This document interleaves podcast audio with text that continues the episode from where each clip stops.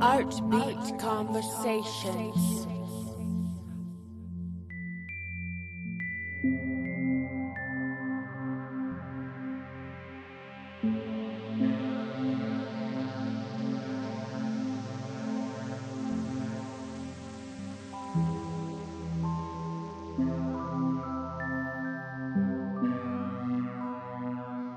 Artbeat Conversations.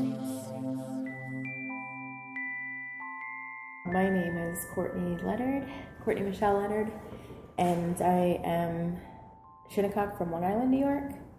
So I'm originally, I guess, family wise from Long Island, uh, but my father's retired Air Force, so I've actually lived all over the world for the most part.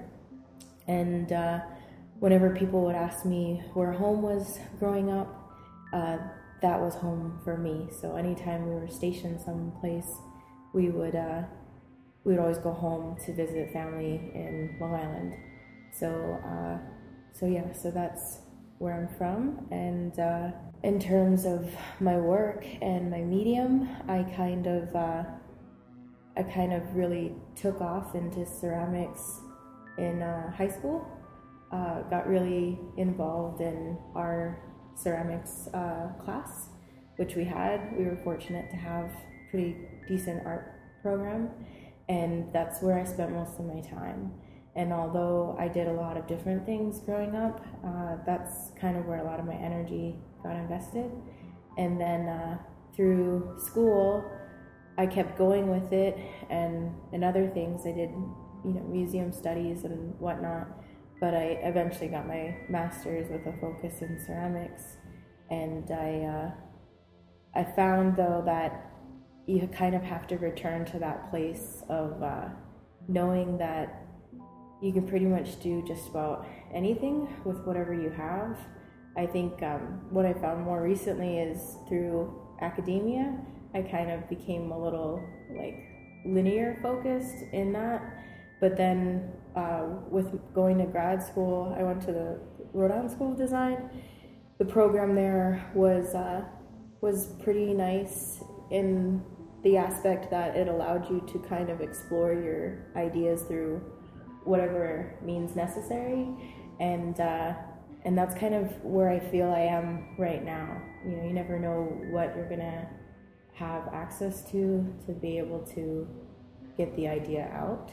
So right now, even though I do also use uh, ceramics, I'm, I just pretty much make whatever I need to make and use what I need to use to do it.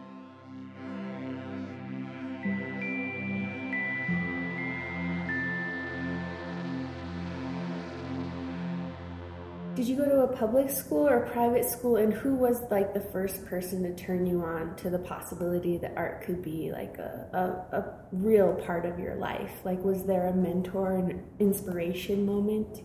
Well, for me, for me, I have to kind of go back to family because I was always making something ever since I was little. And I was always encouraged by my family to keep making because I guess they knew that I enjoyed that. So when I grew up, um, one of my uh, great uncles, he would buy me those paint by number um, oh, yeah. kits, you know, and then uh, Play Doh. I would make these really like intricate sculptural, uh, my own fruit, you know, instead of going and buying the store, I would make it all and then I would play house or whatever. And then I, I even carved my pencils, like, Whoa. and so I, I was always doing those things. And uh, when I when I got into school, my schooling was at, we would move every two or three years. So I go by uh, my grades, like where we were, kind of and so uh, in in high school, well, what happened was um, eventually when we came back to the states, that's kind of when um, there was a starting point of a conversation about uh, drugs in high school with MTV and whatnot. Before all this reality crap came mm-hmm. into play, when MTV really talked about issues, um, I was living in Philadelphia and uh, before that we were living in pittsburgh but at both pittsburgh and our transition to philadelphia because my mom ran urban indian centers one in Pittsburgh, and then eventually to Philly, uh, there were gun incidents at my school. So uh, I was, you know, 12 and still kind of in the conversation of branching through playing with dolls to going to school with kids who were talking about putting holes in condoms and having sex at that age. And uh, one of the kids on the bus um, got bullied. And uh, he finally brought a gun to school because of that bullying, and then eventually onto the bus, and then eventually um, shot through the window at the girl who was bullying her, him. And um, and so I knew that kid, and then uh, my mom took me out of school. we previous to that in like seventh grade, there was a gun incident also where the kid just brought the gun to school, but nothing happened. Then we moved to Philly, and I'm in eighth grade, and that gun incident happens where the kid shoots from the bus. And I knew the kid, and he was really he was a nice kid. He was quiet, and I was kind of ashamed because I also knew the girl, but I just didn't necessarily know um, how it would get to that point. And so my mom kind of had enough with it because eventually the school was going to have metal detectors and whatnot. And my mom was always educated, uh, education oriented in terms of importance. And she didn't feel that a kid should have to go to school and have to walk through a metal detector. So she um, really, I remember that whole transition in eighth grade of being taken out of school and going home and doing my own academics, like homeschool wise, and uh, waiting, going to interviews at private schools. And my mom finally got me into a private school. And that's how I think um, I was able to have access to a really good arts program, is because it was a private school, it was an all girls school. And it was really awesome because you went to school and you didn't have to worry about boys or how what clothes you wore to be popular because we all had uniforms. Um, and so uh, i didn't like wearing a kilt but i you know i dealt with it and uh, i eventually wore all sorts of stuff under my legs and i would get detentions for being like you have to be in uniform and so many uh, demerits for being out of uniform because i would always push it with the pants underneath or i would be in the studio like in our ceramic studio throwing on the wheel and i'd be dirty. So you get a demerit for being too dirty. And the librarian i remember her she uh, she would always give them to me. And i you know my mom i'd be late for school too because i lived in the city but i took the train out to the school that i went to. And uh, sometimes I wouldn't get up. I didn't want to get up, and you miss the train and you're late like an hour. So then you get these demerits and detentions, and so many detentions is a Saturday. Well, the ceramic teacher um, was the one who oversaw the detention on Saturdays because she was loading the kiln, and. Uh, and so I was like, this is fine. I can just come in and do ceramics. It's interesting that you ask because I just got um, honored with an alumni award last year. And I told them, I said, you know, I never thought that I was uh, this, you know, the student that would be honored in my work that I've done since high school. But uh, if it wasn't for how strict this school was and the fact that I got detentions and was always in ceramics, I probably wouldn't be here today. So thank you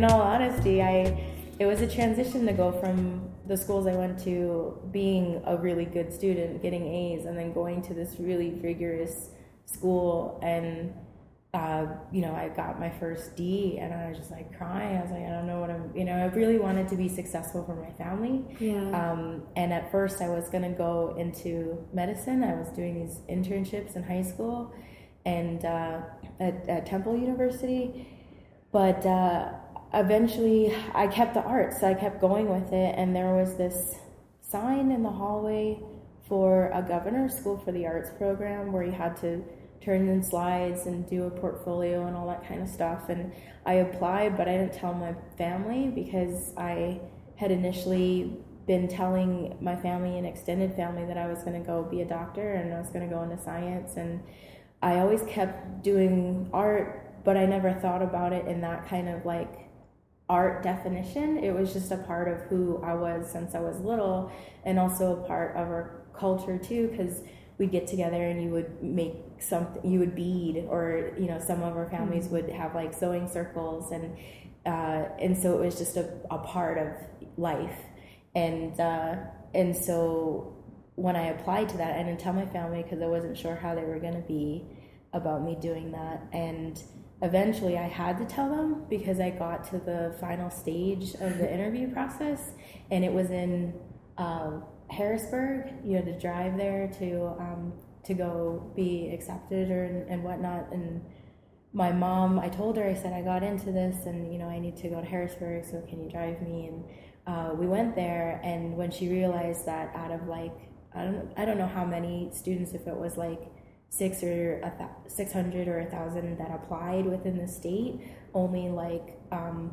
200 or 100 or so were accepted but they were accept like um, 10 students into music or like 10 into theater and they and it was a really great program that unfortunately doesn't it doesn't happen anymore it got the funding got cut mm. um, okay. but it was excellent because it was my junior into senior year and I went to that, and because it was so difficult to get in, I really respected that I was there, you know. So I was busy in ceramics that whole summer, but we were intertwined with other artists, and so we hung out with the theater people and the music people and um, painters and whatnot, and had some really excellent teachers. And uh, that's when I decided that I wanted to, in senior year, um, go for go for art programs and uh, I once I told my family that that's what I wanted to do, um, that I uh, they were okay with it. I knew that this was what I wanted to do, and I think my mom knew I wanted to do this for a long time because I was always doing it. So then it was just like kind of a breath of relief to be uh, like it's an okay sign of approval. You're good to go, and you can uh, apply. So I applied to. my, since my mom ran the Urban Indian Center, I didn't know about the school that I applied to until I met an elder, uh, Linda Poolaw. She's Delaware, uh, but she had come out to Philly because the Delaware um, are also from the area, Delaware, the state.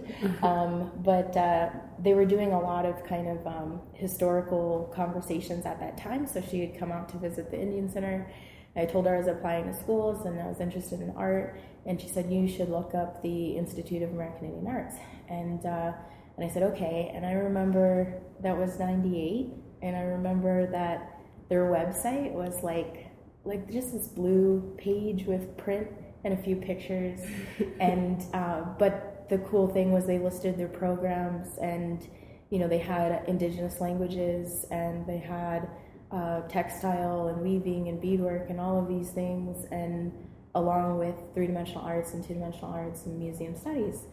And I thought, oh, you know, this might be a great place to also apply to. So I applied uh, there, uh, thinking it would be great to not be the only, uh, indi- you know, indigenous person in my class because with growing up all over the world, it was me and my brother for the most part. And I have a younger sister, but he and I are three, four years apart. So, um, support system wise, I had that for some schooling. And then uh, I thought it would be nice to kind of have that again where I didn't have to explain, like, do you hunt buffalo and live in a teepee when I'm from Long Island? So, uh, so I was like, uh, I said that, you know, this might be nice. And I applied there and Alfred University because, um, uh, and I think Syracuse too, if I remember. And I got into all of them but I chose IA because it was a two year program, and I thought I'd go there and then apply, and maybe Alfred would still keep me. And uh, and so when I went out to IA, uh, that was interesting because I was a little naive in thinking that I wouldn't have the questions of do you hunt buffalo or live in a teepee, but it turned into um, and I remember this. It was one of one of our crits. Uh, in, in Shara's class, there was a Athabascan man, uh, and I had just talked about how our men were whalers up until late 1800s, and uh, that this work that I had done was in regards to uh, some of them passing away. and uh, and the guy, and I was 18, you know, so the average age at IA is like 26, think still. Uh, so I was going to school with older people, and me just coming out of um, high school, and so he's telling me how the we didn't hunt whales, that there were whalers, and uh, and I said, you know, I stopped for a second, and I just I said, you know, you're right.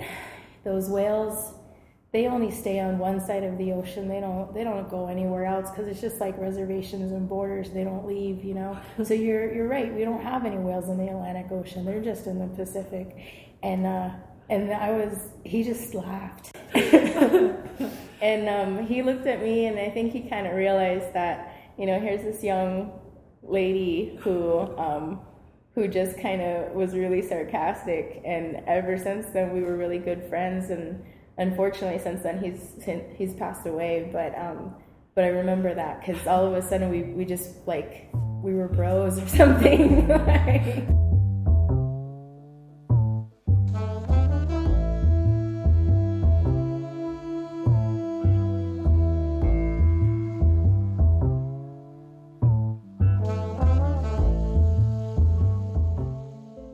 it's good just knowing, you know, just knowing um, who you are is um, it's just a really good feeling and being able to uh, have a conversation with people and kind of come from that place of knowing and sharing.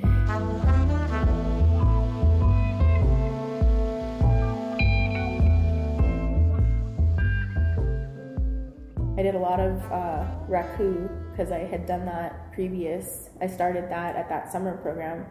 I got into that and I wanted to get back into it and and it was uh, kind of the one area that we were allowed to somewhat control firing wise. So um, so I was interested in kind of the full gamut of of doing work. I went for three dimensional arts. And then when I was there, I still wasn't sure how my family was going to be. and I had heard about the museum studies program, and I thought, I remember Juanita Berry was my advisor. It's crazy remembering people's names, but I remember sitting with her and uh, I said I'm going to double major. And um, the biggest issue was they didn't think that I could double major in two years but I did. I took like 18 and 20 credits, and wow. um, I did the double major and uh, summer internship at the Smithsonian, okay. and um, that's how I did it. But Chuck Dailey uh, was teaching museum studies, and he was like my second grandpa, and um, so I love the fact that I did museum studies, but I chose it because I then called my family and because uh, they were asking me what I was going to do with the rest of my life, you know doing art. And, uh, and so I thought, well, I can weave these two things together, museum studies and art. And, uh, and so I would share that with them. But I just loved the museum studies program. I mean, it was, um, it was pretty powerful uh, as, a, as a program where you're just hands on in the museum, doing exhibitions, hanging stuff. They made you feel uh, responsible and also that you could i mean that was chuck's idea is that anybody could make a museum um, from scratch. Like, wow, and really uh, cool. and he you know instilled that. So at one point we we actually our museum studies group club went to Philly and helped at the Urban Indian Center my mom was at, doing um, kind of redoing the exhibit, and then while we were there, checking out the museums in Philly. But yeah, it's amazing how much can happen in two years uh, we lobbied for Congress for federal funding for wow. the schools, you know, because uh, Bill Clinton uh, was was just in at the time. But there, you know, the funding changes now that I look back at it. Being a student that was able to go to Governor's School for the Arts, and you know, going to IA and trying to get more funding for tribal colleges, and just realizing where we are right now, where a huge amount of my choices has brought me to a point where I am in uh, debt from going for my master's and wanting to do that so that I could uh, kind of give back and teach because I, I love teaching. Uh, but in this reality check of the timing, you know, my, my family encouraged education because they um, they thought that that was a means to um, no one could ever take your education from you was one thing, and then the other thing was uh, that you would be able to, you know, do well. Um, but I'm coming to the realization now that doing well isn't just a linear manner. Like you have to be open to um, finding a way to make your own path that's a genuine path that's not been kind of figured out previous, where you just get a job right out of um, getting your master's, uh, which was an accomplishment. And then people are asking me if I want to get my doctorate, but I'm just like, uh, give me a no, minute. yeah, like I have a few things I have to take care of, and uh, So let's talk about Alfred. So Yeah. after I, I, you, did you have to reapply, or they just? I had to reapply. Alfred University has the New York College of Ceramics, uh, which was always on my list of conversation in high school. It's like, oh, that's Alfred. It's the best in the country for ceramics, and I had wanted to uh, go there. And even though I had all of this double major credit stuff, they wanted to put me in as a sophomore to experience a portion of their foundation program. But I kind of fought uh, that that wasn't going to be the case because of finances. Like I couldn't afford an extra year of college, so I really, um, I think if anything, I just knew I did my own research instead of having an advisor tell you your path. I think you have to take responsibility and knowing how you can get it done. And I think when they see that, just like my mom, they're probably like, okay, I think this kid, you know, really knows that they could potentially do this. So again, at Alfred, I did a lot of credits, um, but I also took some summer credits, and I was able to do it in two years. And that was a bit of a transition because I went from IA, where I think a large amount of emphasis was on uh, your narrative, like who you are and how you're gonna ex- kind of share that with other people. I transitioned from IA, where I spent I don't know, three months making a pot or a couple of pieces or something like that, to then taking um, uh, Linda Sikora's wheel throwing class, where you had to make 50 pots in a week Wow. um, on the wheel. And it was basically getting you to understand building off the cylinder forms. And so you broke it down to 10 pots in five days. So if you throw 10 pots a day in five days, you have 50 pots at the end of the week. And some of them had to have uh, certain elements like feet and uh, spout and handle, different things. So we got to that end crit at the end of the week, and all of us had brought our 50 pots into the center, and we're all standing around. And I just was like, wow, you know, I, I did this. Um, and then I think she had us, I don't think we fired any of them. Like, it was just the idea of being able to make. And if you were going to be a production potter, that's the life that you have to think of in terms of how many you're going to make a day Wow. to reach your quota.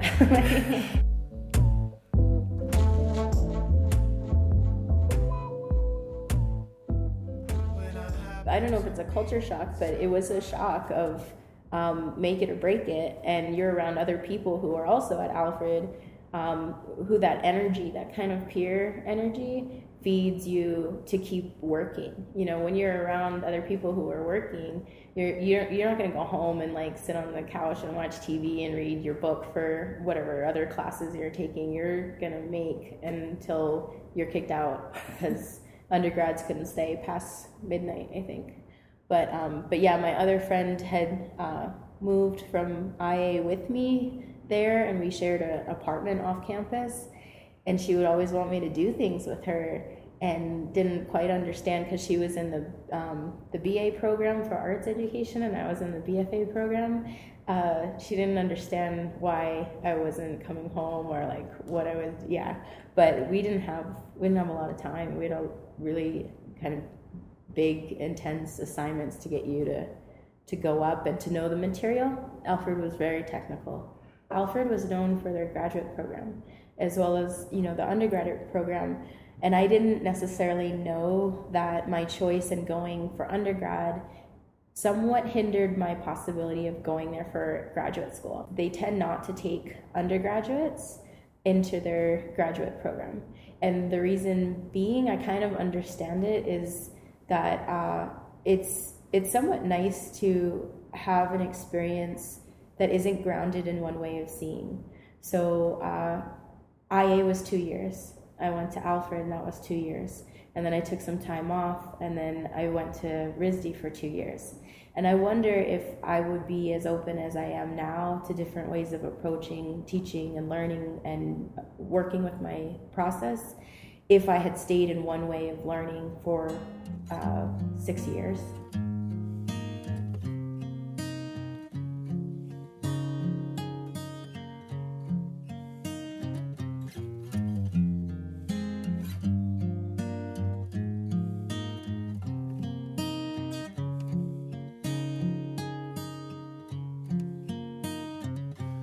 About going home. I didn't know what to do next. I went out to uh, Flagstaff and I did an internship there, and it was working with the uh, like Indian markets over the summer, their art market program, but as well as their kind of um, exhibition space that had sales.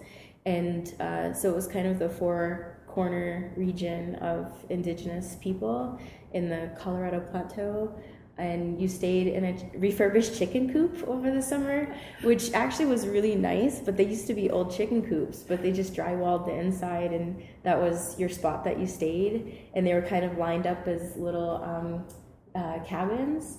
And sometimes, if you woke up too early, the elk would be like right in front of you because they come down and tons of prairie dogs and um, uh, the coyotes. Uh, they were also artists uh, there over the summer, so I, I, got a chance to go over and talk to Fred Capote, and uh, it was a nice experience. But initially, it was just to not go. I needed to keep doing something, and so uh, that experience was great because I met a lot of artists, and uh, that I still see today. But it's interesting how when I come from these like beginning moments, and then keeping in my career that I wrap up into those circles again, but in a different way. I was out there and it finished, and I didn't want to go home still. So I looked for work and I found a job at a gallery in Sedona, which was really interesting because it was a uh, antique maps gallery and photography of Edward Curtis.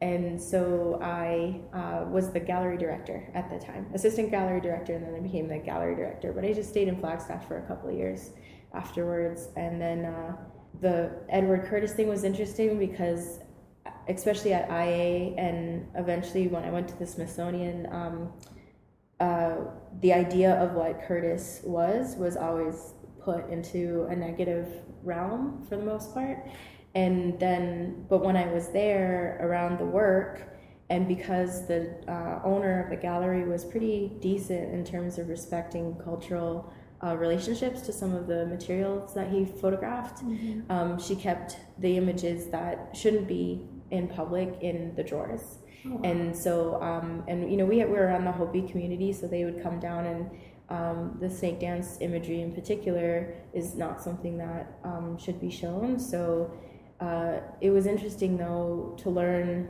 some of the positive things behind his work. Being able to see some of the images that they could see, uh, people would come in and say, "Oh, I haven't seen that in a while," or they would look at the clothing that because he wasn't all about like just dressing people up and taking. I mean, he did do documentary photography, and that has held uh, certain amounts of uh, benefits for some people as well as being able to see like family members mm-hmm. that if um, you know he hadn't taken their image uh, they wouldn't have had that kind of seeing relationship of that past person. So so that experience was kind of a growing experience for me because the it wasn't in a book. It was actual physical photographers with the people and understanding that relationship and then the maps were awesome because it made me realize that uh, school failed. Like really really failed. Um, because i mean right now i do a lot of curriculum development and i was in i was back home in the hamptons and uh, i was talking about how we could better develop the curriculum integrating uh, maps as well as visual imagery so that uh, the students have a connection and a relationship to um, an image with history, not just memorize this date and pass this test.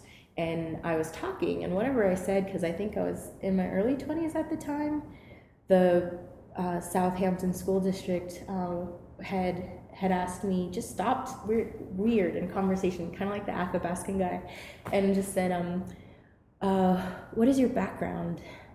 And I said, um, "My background. Do you want my educational background? Do you want my cultural background? Do you want my um, political background? With which background would you like?" And uh, she said, "Well, no. I just I, I'm trying to understand where you're coming from with this." You know, knowledge. I said, well, I worked at an antique map gallery as the director for four or five years, and I realized in that moment in time that uh, uh, that we failed. That all you have to show is the Louisiana Purchase, or the fact that Oregon like took up half of the Northwest Coast, or um, you know Baja California, California, and um, you know Arizona, uh, 1912, and I mean there's tons of things that just visually, if you see these things, uh, I wish I would have been introduced to that as a kid because to see that Virginia was huge, and then now this is how we puzzle them into the 50 state, you know, it's it, it doesn't allow students to realize the responsibility of learning. It's mm-hmm. kind of being told, like, this is the only way that you can map the country, not understanding how the country was actually mapped. And uh, and so she, so that was like another Athabascan moment where she was just like, oh, okay.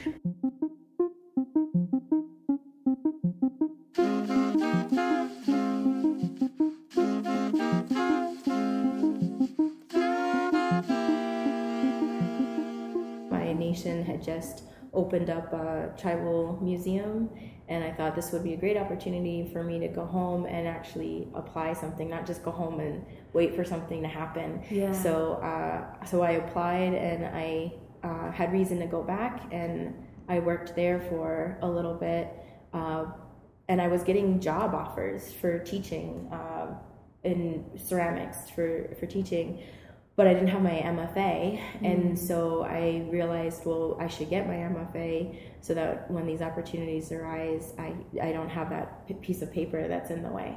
Because I went to RISD, and uh, my whole conversation, to a certain degree, out of outside of a ceramic context with artists, was an indigenous conversation about artists because I was really empowered with going to IA and knowing the alumni and all of that in Native American art history and contemporary art history with um, indigenous people. Then at Alfred, you learn about you know the current ceramic wave and past ceramic wave. Then you go to RISD, and I'm in a crit, my first crit, I think, when I was there. And there's not a lot of conversation as to how you're doing. You you go into you you meet people, you relate to your ideas, and then you go into crit, and it's just kind of like uh, what's going on here? I understand that this is happening and I've worked really hard for it. And then they leave and they move on to the next one. And so you don't have that kind of comfort pat on the back of, and here's your report, and this is what your your success level reads right now. And there's none of that. Um, you have conversation, and that's what you take. It's not this end result report card or something. So the conversation at the time of what I had just made was. Uh, your work looks very Jasper Johns. And I just was in the back of my head being like, I have no fucking clue who Jasper Johns is, but I'm gonna be like, oh, okay, yeah, I understand. Yeah, um, my work is very Jasper Johns, and I think that's all I remember from that crit. And they left, and as soon as they left, I went on Google and I looked up Jasper Johns, and I was like, how do I not know who Jasper Johns is? I mean, that's pretty sad, Courtney that even though they had no idea who Roxanne Swentzell was, or Tony Abeyta, or Fred Fritz Scholder, or um, T.C. Cannon, um, at the same rate, you didn't know who Jasper Johns was. So uh, I was determined to break out of this comfort conversation that I previously had. So I got into like Clement Greenberg and I got into all of this kind of Jasper Johns historical context and uh, and I did that to kind of enhance uh, my approach to to conversation. Not necessarily expect that somebody else was going to come to my understanding of conversation because no one told me how good I was doing or how horrible I was doing. We just had these conversations. I had a lot of times I cried home my first um, semester there, where I said to my mom, I said, "I'm I'm fucking up. Like I'm not gonna make this, and it's a lot of money, and um, and I don't know what I'm doing. And I was really about ready to pack up, and I got towards the end of the semester, and I think I got all A's. I kept looking for other indigenous people. Like to I kept looking for people who were to understand me and come from a place of knowing to a certain degree that I didn't have to explain everything, you know? And uh and then I realized that it's a two-year program. I could go through each semester with success lur- looking for that or I could realize that by doing that I'm not getting a full experience. You know, I'm maybe I'm passing up on somebody really cool just because they're not indigenous. like, Yeah.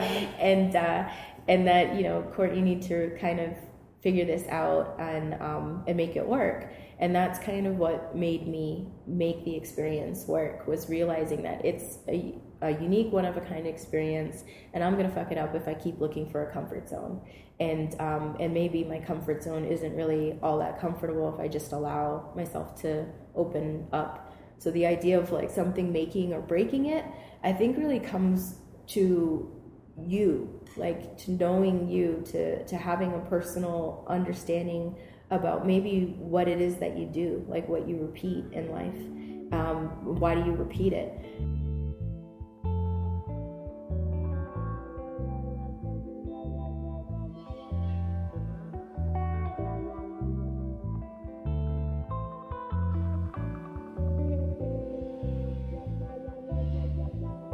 Right now, I mean, being out of school, I, I finished there in 2008, and having this transition of like moving, because I we've been in New Mexico for for two and a half years. I gotta tell you, my move bug has like really been active. The thread. Yeah, and like, I'm just, continue. and I'm like, because I I'm a mom now and, and a wife, and I I realize I want to move. I really do want to move, but I also love it here. And at the same rate, um, my this is my daughter. I thought I was gonna have a water baby and I have a desert mountain baby. Uh, it's this idea of knowing that my responsibility isn't just me anymore in terms of that decision making, but I do realize it's kind of why am I doing this? Why do I feel like I need to move right now? Um, why are we going to pack up? And is the way that you grew up necessarily the way that you want your daughter to grow up also? Um, not to say that what we did was um, good or bad. That was my experience. I don't know if it needs to be hers just because that's all I know. So I'm trying to get out of that. I'm trying. comfort yeah. I'm trying to be like, no, you, you can be grounded. You can keep your feet down in one spot. I would like to have a home like the res. You know, it's like have a, a place that you go wherever you travel in the world that kind of sets you. Um, but at the same rate, I, I'm still going to travel.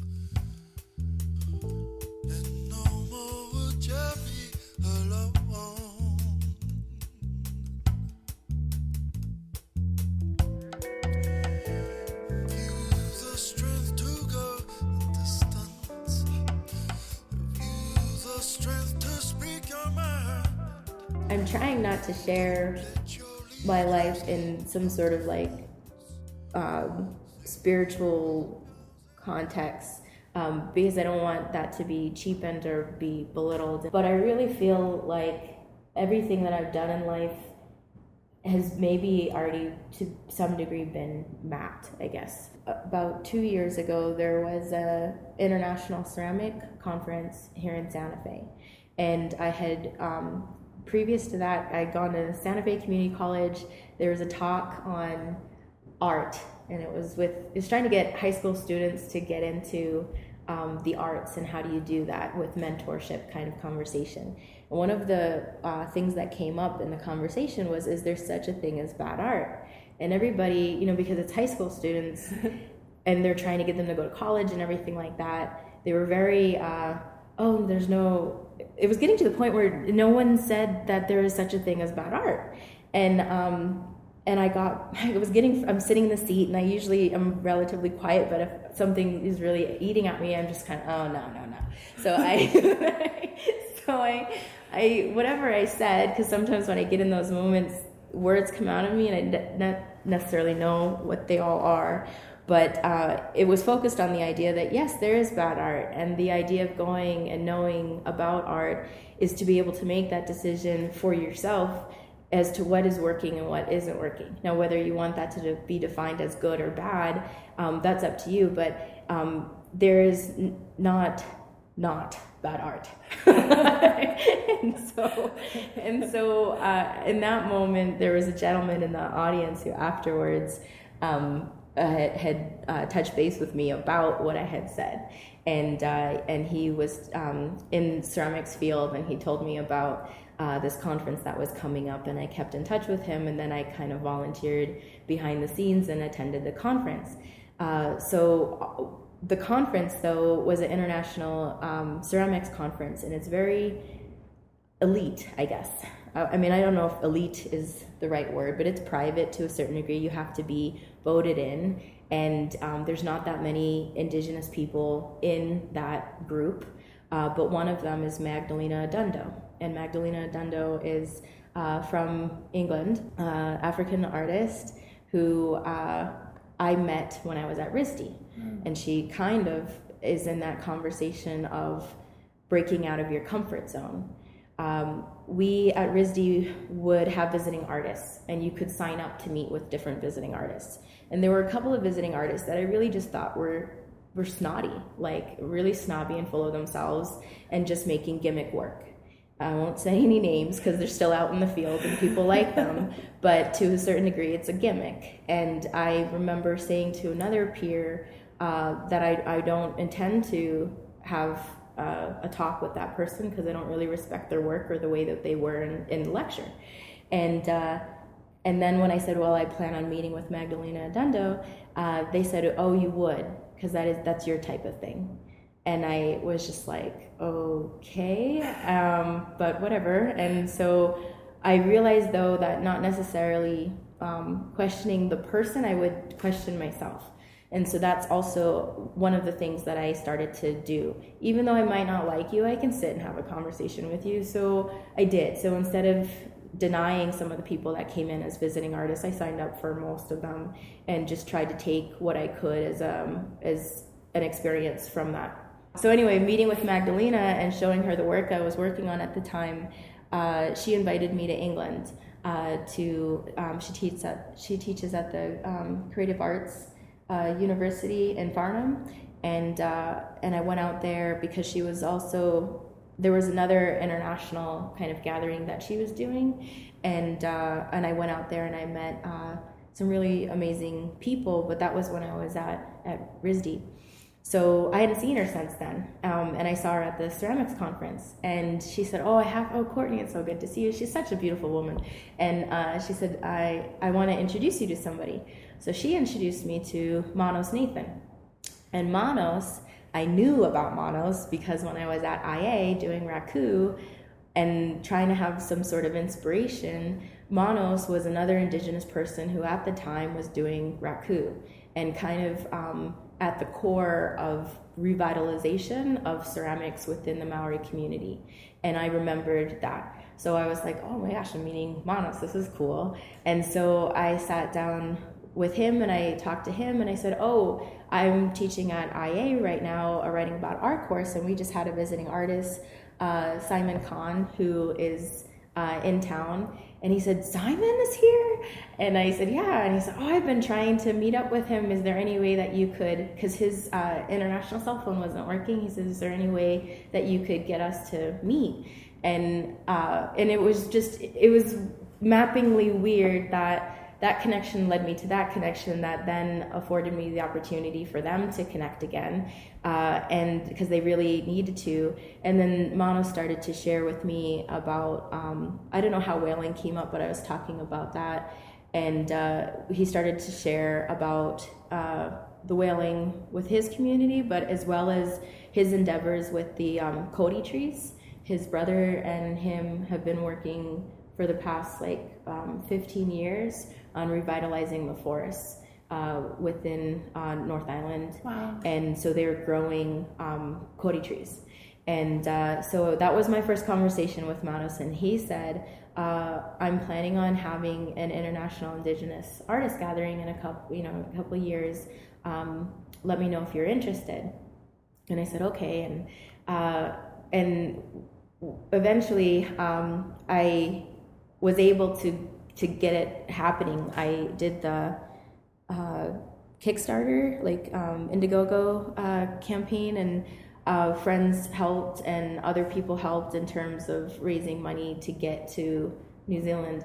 But it wasn't my first time I was invited. Um, I just it was the first time that I, I was getting closer to that two thousand dollar ticket to get over there, which was really my only hindrance.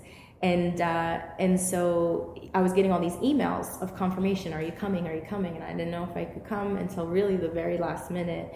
Um, and my my first invitation was when I was um, uh, 16 out on Long Island.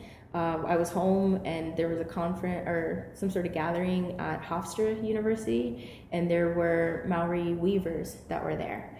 And I went, and uh, when I was there, she showed me how to make flax and um, weave it, and she gave me her card and she gave me a piece of flax. And every um, every studio I moved to, I kept it and I would bring it out, and um, I would always kind of tell myself, "You're going to get there someday."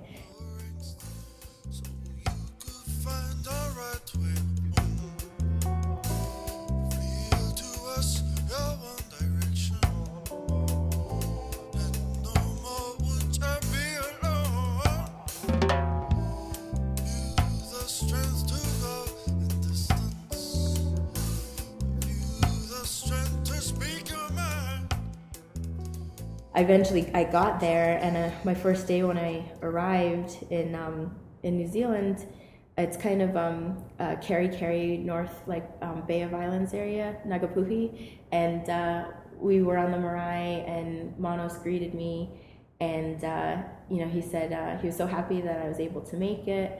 And uh, he wanted to give me something, and long story short, he gifted me with um, my first sperm whale tooth um, because he knew that even though we're also a whaling community, our history and the history of whaling within our community uh, is not necessarily the same conversation that they have. We don't necessarily have access to that um, material. And if we were to, I don't necessarily know personally if that's something that we should um, pursue or consider. It was just like, it was a solid moment.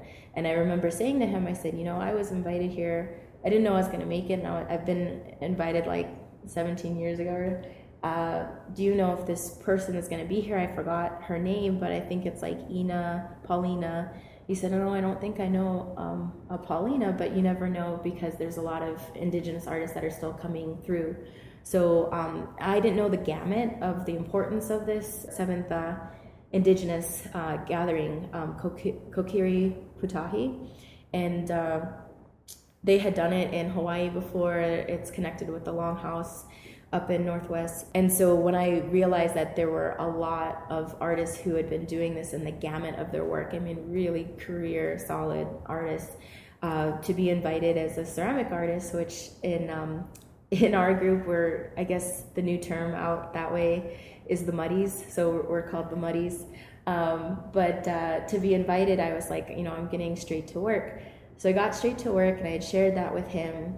And then eventually, you just kind of, we had a tent and we all slept in the um, house on mats and you just got up and you worked and they fed us. And so you didn't have any need to go anywhere and just to be with the other artists. And it was a really great experience.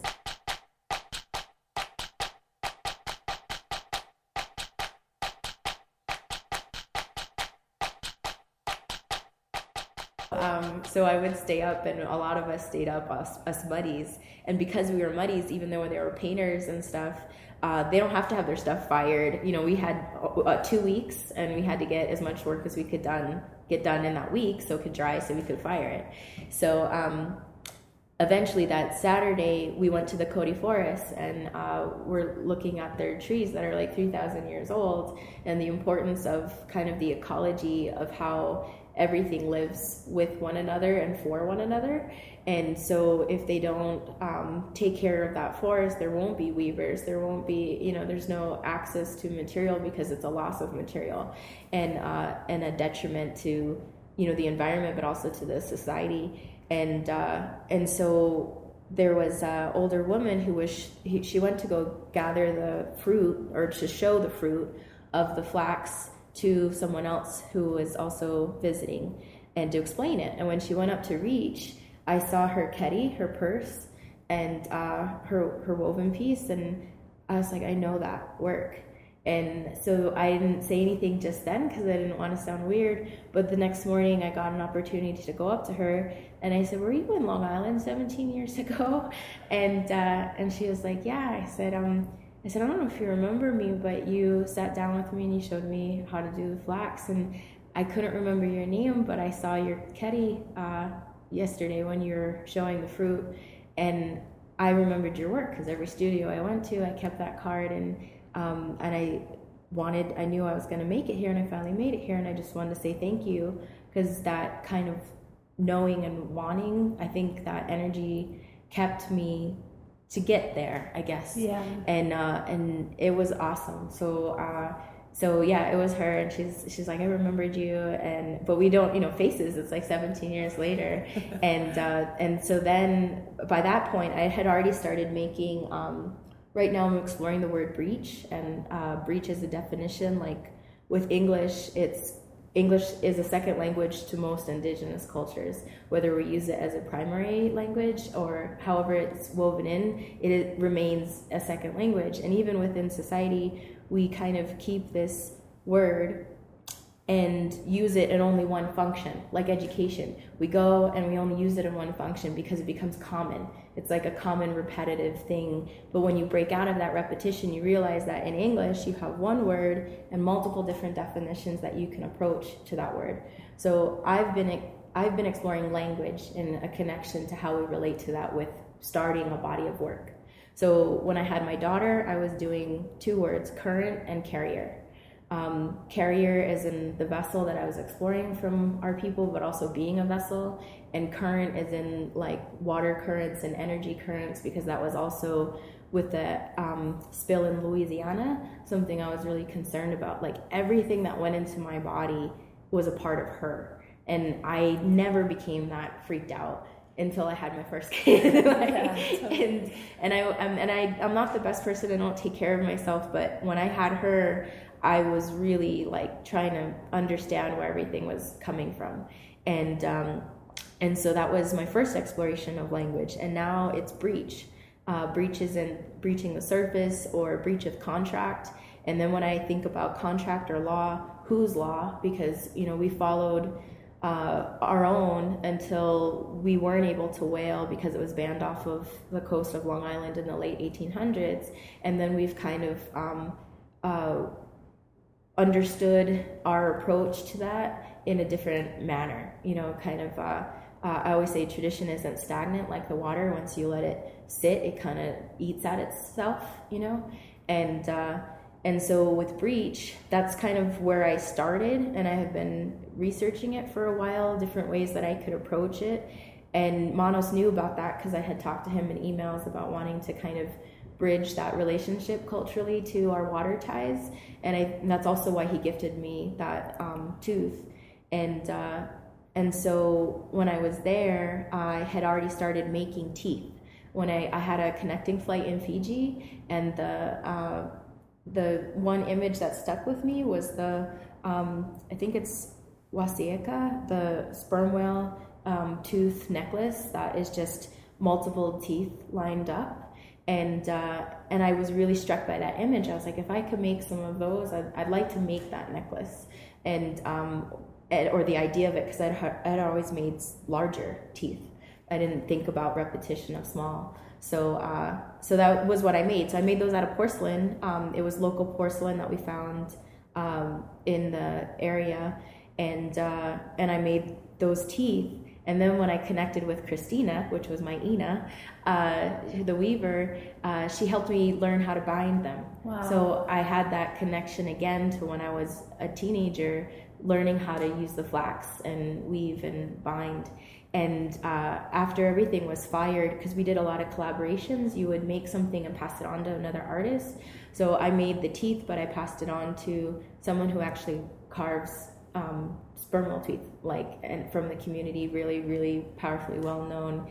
Uh, his wife saw what I was doing, and she said, "You should ask him if uh, you guys could collaborate. So he did some surface on some of the teeth that I had done that were larger, and then the small ones um, I kind of housed to different people and fired them, and then they all became gifts that before I left. I gifted to people I collaborated with.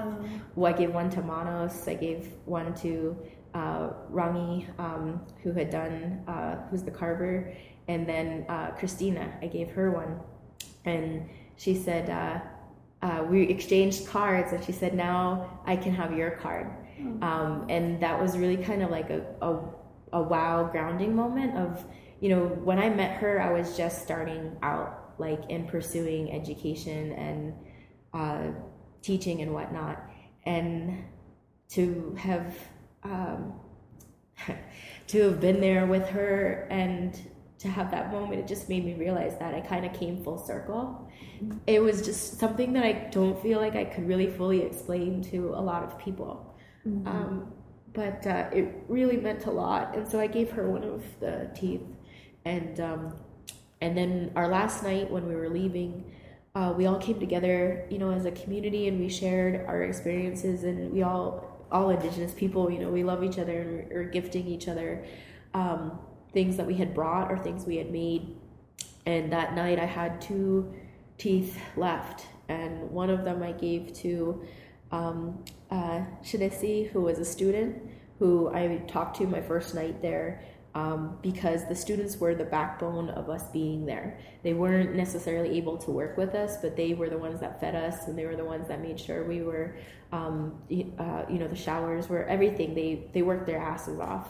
Uh, and but they're important to me you know like if i didn't have the people that i met that inspired me it wouldn't have pushed me to keep going um, i gave uh, two of the teeth that i bound with christina to manos and his brother as kind of a, a, a, gift in return but also a connection to um, our whales you know the conversation that we're going to continue to have with those um, uh, with those markers and um, moments in life. And uh, and then Shanisi, I gave her one of the teeth um, because I wanted her to finish it. You know, um, it was one piece that was fired, but it wasn't finished. And so um, I told her, I said, you know, you take this, and whenever you feels right, uh, you put you finish it the way that you see it. And so you know, tears and whatnot. Uh, but I gave her that, and then I kept one that I I wanted to pass around the community because ceramics ke- keeps heat and it keeps memory. Um, and uh, and so I passed one around. I said, "This one's coming home with me, and uh, and it'll stay with my family." Um, and I just wanted you all to be a part of that. so um, so that's so that was my kind of like ending experience, but it's not been an ending because uh, it's kind of been like a midlife something. I don't even know if I'm midlife because I'm 33. So I'd like to think that I'm gonna live longer than 66. Therein lies the roots, reaching for the stream. All I wanna do is keep on reaching through, keep on reaching through. I came back and I it was only two weeks, but so much happened that I um, I didn't know what to do. Like I felt really culture shocked, and I kind of felt like I lived my life, like and um, and I kind of felt like I'm a baby again. I feel like all of these things have been mapped, I guess, and I'm kind of connecting into them. So when I got into this space, because um, I had already uh, known that I was invited to be a local artist in residence at the museum here, at, the- um, Museum of Contemporary Native Art. I didn't necessarily know what I was going to do in the space until I experienced going to uh, Aotearoa, and uh, and then when I came back, I didn't know what I was going to do either, but I fed off that energy. Like I got into this vacant room, which was so weird because I was in a tent with tons of people making stuff to come into this secular space. I just like let go and I just started making. And also, when I was over there, you only had two weeks to work. I hadn't really been in that intense moment with clay of of process you know like how am i going to adapt to, to doing what i do with the material but quickly so i took that energy when i came back in here and i was with the goal that i wanted to make the lower jaw of the sperm whale there's um, 28 to 52 teeth in a sperm whale jaw and i just wanted to continue this conversation about breach but also exploring an idea of um, to a certain degree of sustainability like material access like can you still culturally have a conversation or song or ceremony behind this if you don't have the material? You know if can you go to a powwow with no drum? Like i mean I, I, I was interested in that because that's what's happening. Like i'm from one indigenous community with that connection to whale with another indigenous community where when I was there, a sperm whale washed ashore, or that there were 50 pilot whales that stranded themselves just before an earthquake that hit. And, uh, and so I really got into more research like seismology, sounds within the water, how those might, we don't, we think we have an answer or we want to disregard answer, but it's just a same way of that kind of one way of learning without the map you know, without the visual. It's like science wants to say, oh no, there's no correlation to this. Um, but how do you know? You know, I mean, and uh, and then there's also the unknown because the ocean is. Huge. I mean, it's like the depths are. Um, there's one supposed in my research is a hybrid of an unknown sound, and they think it's a finback crossbreed between a finback and a humpback. Wow. And I kind of was thinking, well, I'm a crossbreed, you know, like I'm Shinnecock, but I'm also Irish, and like um, and what is it like to be that new thing that carries a new sound? I have a lot of things that have woven into this work that I don't have one way of defining. And I think when making work, I I've grown, maybe it's being older, but I feel like instead of having one piece speak for something that's beyond one definition, that I should just make things that are layered, you know, with conversation that can have an open approach.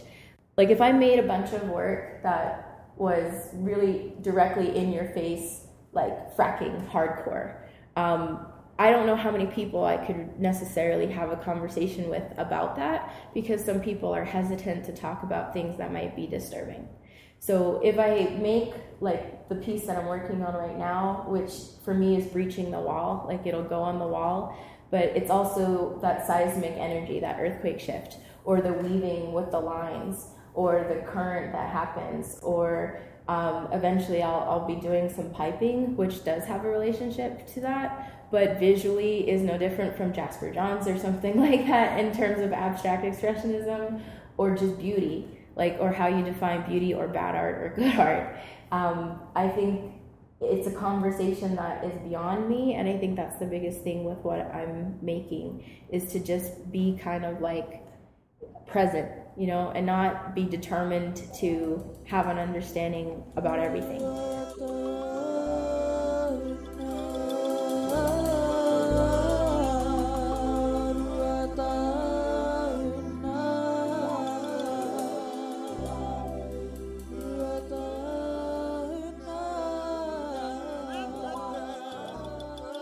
we have seers from our community but i'm not i'm not a seer i just have dreams and it's important to acknowledge things. So I had a dream where, uh, wa- and I've had this before, where water where we're from turns to desert, and places where there weren't water opens up to water, and those have been some of my dreams that I've had.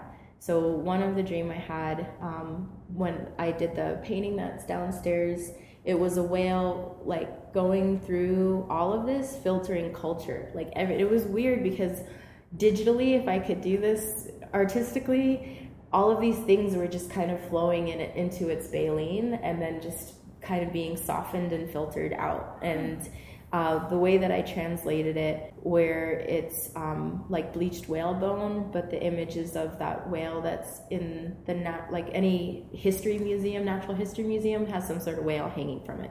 So when you walk underneath it, you look up and you're underneath kind of usually the jaw when you have that established presence of like this thing is huge and uh, and that that's the imagery that's downstairs. But the bleached part comes from um, kind of my when you're in a community and there's a lot of whales, eventually there's whale bones, like a graveyard, because everything's used, you know. Yeah. And um, the only thing that's left is the bones, and then they get bleached by the sun, and so that was like another aspect. And then uh, I just did these lines, these vertical lines, and those are symbolic of the baleen. So I mean, I could just like a pot, you know, um, everything is kind of a conduit an activation for that oral conversation, that story, that history that we share. But with my work, I don't have to have all of that be a part of it, you know, because sometimes if I let it just be subtle moments, those mapping points of that dream that was for me, it opens up conversation of what other people see.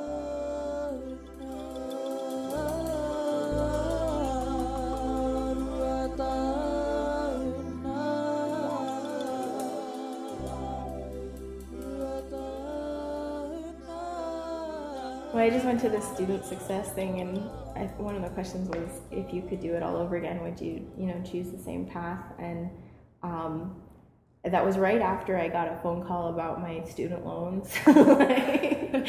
so, um, so I don't, you know, in that moment, I I thought about being a doctor. You know, if I had gone in high school and I had kept that path of doing the internships and going into medicine and my fear at the time was being under neon lights like because i mean it, we had beepers and the people i were uh, the doctors i would follow around for that internship were always on their beeper and they were always under neon lights. And i thought is this really like the life that i wanted to have? Um, and that's kind of what really pushed me to decide I think it's important to have some sort of experience where you have a little bit of knowledge as to what you're getting yourself into.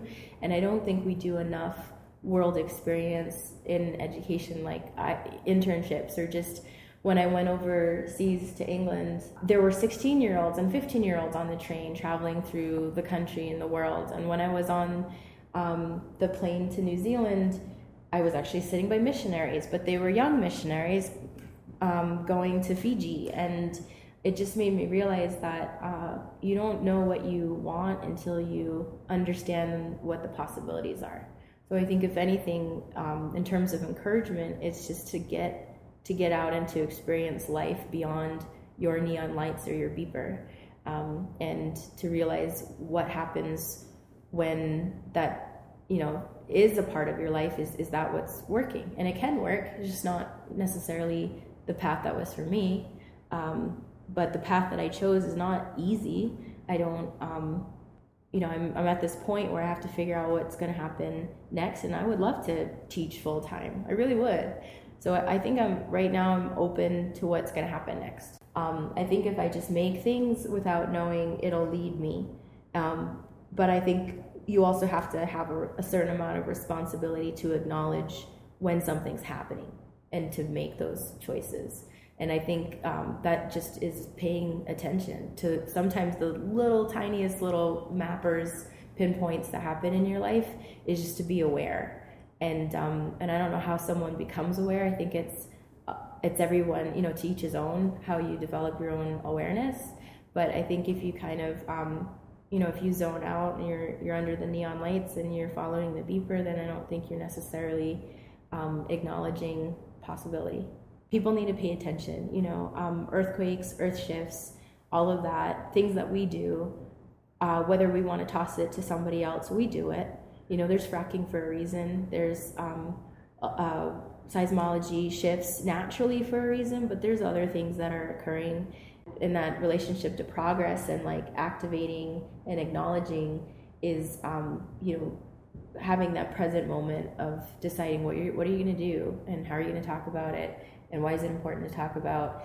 And uh, i also think about my daughter you know like those memories that i had growing up um, might not be her memories and that's fine. Like she could have different memories but i also think that if something lasted so long like a Kauri tree for 3000 years who are we to fuck it up overnight you know i mean like um, seriously and by doing that what indigenous knowledge are we losing? What medicine, what connection to human and self is already there that could be, you know, um, done in a good way?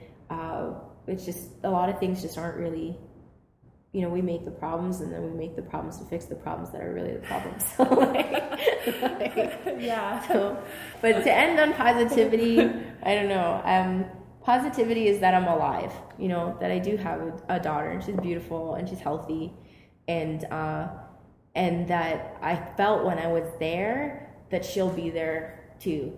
Like I was like, I'm not. This isn't going to be my last time in New Zealand. For some reason, I know I'm supposed to be here, and for some reason, I know my daughter's supposed to be here in the future. And so I really feel like um, that there is a future. You know that um, that that something's going to happen, and it is going to be um, ultimately good. You know, and however you want to define good or bad, but like ultimately, it is supposed to be how it's supposed to be. Had a really crap day, really, really horrible time in my life, really bad experience in my life. And I was home and I used to go to the water all the time back home to pray and just to have my conversation with like dear creator, God, whoever you want to call, whoever. Um, why is it happening to me? I feel like I've been doing, you know, good. All of those kind of conversations I'm sure we all have. Yeah. Well, I walked to the shore and I got to this rock where I sat to have this conversation and just cry. And um, when I looked up, when I finally opened my eyes, because they were so filled with tears, like when I finally opened my eyes and I looked up, I saw a seagull. And it was just like flying and then it dropped something from its mouth. And I was like, I didn't know what to think about it. So I paid attention. And he dove down, got back up, dropped it again. Dove down, got back up, dropped it again and uh, and I said I'm gonna go. You know, I'm still in this thought, but let me walk to see where what he's dropping. So I walk back, and it was um, our quahog, our clamshells. Um, he was clamming, so so he would dive in, grab a clam, bring it up high enough to crack it on the rocks, and I had just passed that whole path of broken purple and white quahog beauty. It's like our diamonds, you know, and they were all crushed along the path that I had just walked in my misery. And when I realized in that moment that even though like things had horrible things had happened in my life, the seagull just showed me that everything that I need is right in front of me. Mm-hmm. Like, and you know, the water, food, it's all right there. And if I don't open my eyes to pay attention, I'll walk right by it. But that was probably the biggest gift that that seagull has ever, you know, given me. It's that kind of story, that knowledge that you just have to kind of pay attention to.